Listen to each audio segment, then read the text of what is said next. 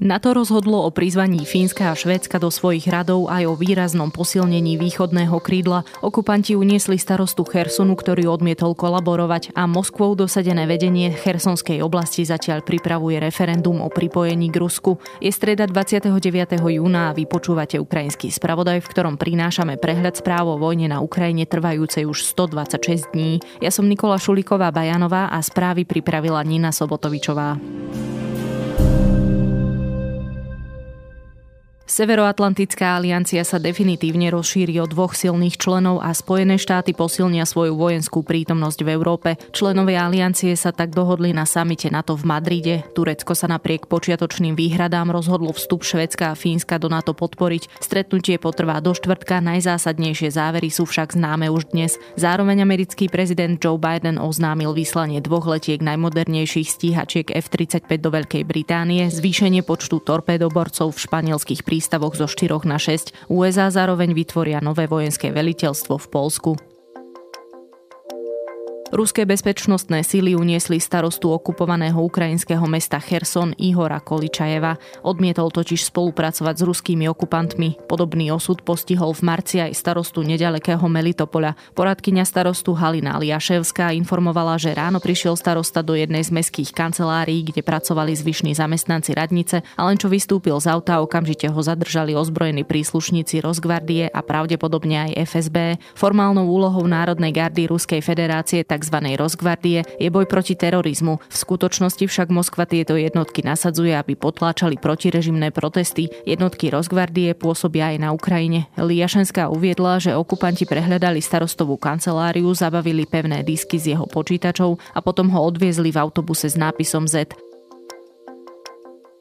Ruský raketový útok, ktorý v stredu ráno zasiahol viac poschodovú obytnú budovu v juhoukrajinskom meste Mikolaju, si vyžiadal najmenej 4 obete. Informoval o tom spravodajský server Ukrajinská pravda s odvolaním sa na starostu mesta Alexandra Senkeviča a gubernátora Mikolajivskej oblasti Vitalia Kima. Hovoria, že zranených je ďalších 5 ľudí. Podľa skorších správ bol jedným zo zranených záchranár, ktorý na mieste zasahoval.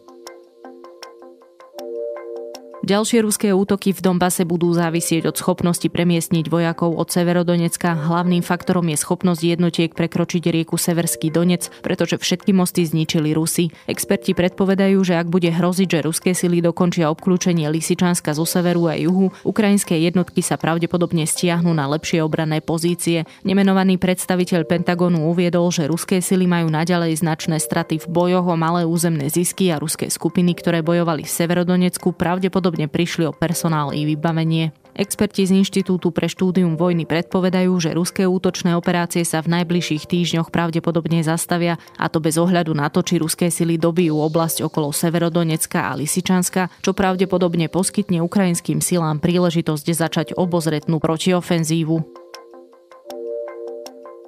Rusko platí vojakom bojujúcim na Ukrajine cez Gazprom banku. Ide o jedinú veľkú ruskú banku, na ktorú sa zatiaľ nevzťahujú západné sankcie. Vyplýva to z investigatívnej analýzy Rádia Slobodná Európa. Západ doteraz uvalil na Gazprom bank len tzv. sektorové sankcie, ktoré nemali výrazný vplyv na jej činnosť. Podľa odborníkov majú v podstate kozmetický charakter, uvádza stanica na svojom webe.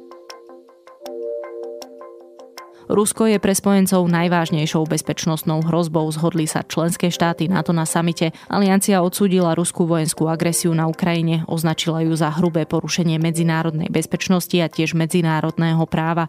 Krutosť Ruska viedla k obrovskému utrpeniu a masovému vysídľovaniu ľudí, čo sa neúmerne dotklo najmä žien a detí. Za túto humanitárnu katastrofu nesie Rusko plnú zodpovednosť, píše sa v spoločnom vyhlásení. Spojenci v NATO sa zaviazali, že sa budú zasadzovať za to, aby osoby zapletené do vojnových zločinov na Ukrajine niesli za svoje činy zodpovednosť. Lídry členských krajín aliancie taktiež vyhlásili, že Rusko úmyselne zhoršilo potravinovú a energetickú krízu, ktorá teraz postihuje miliardy ľudí na celom svete.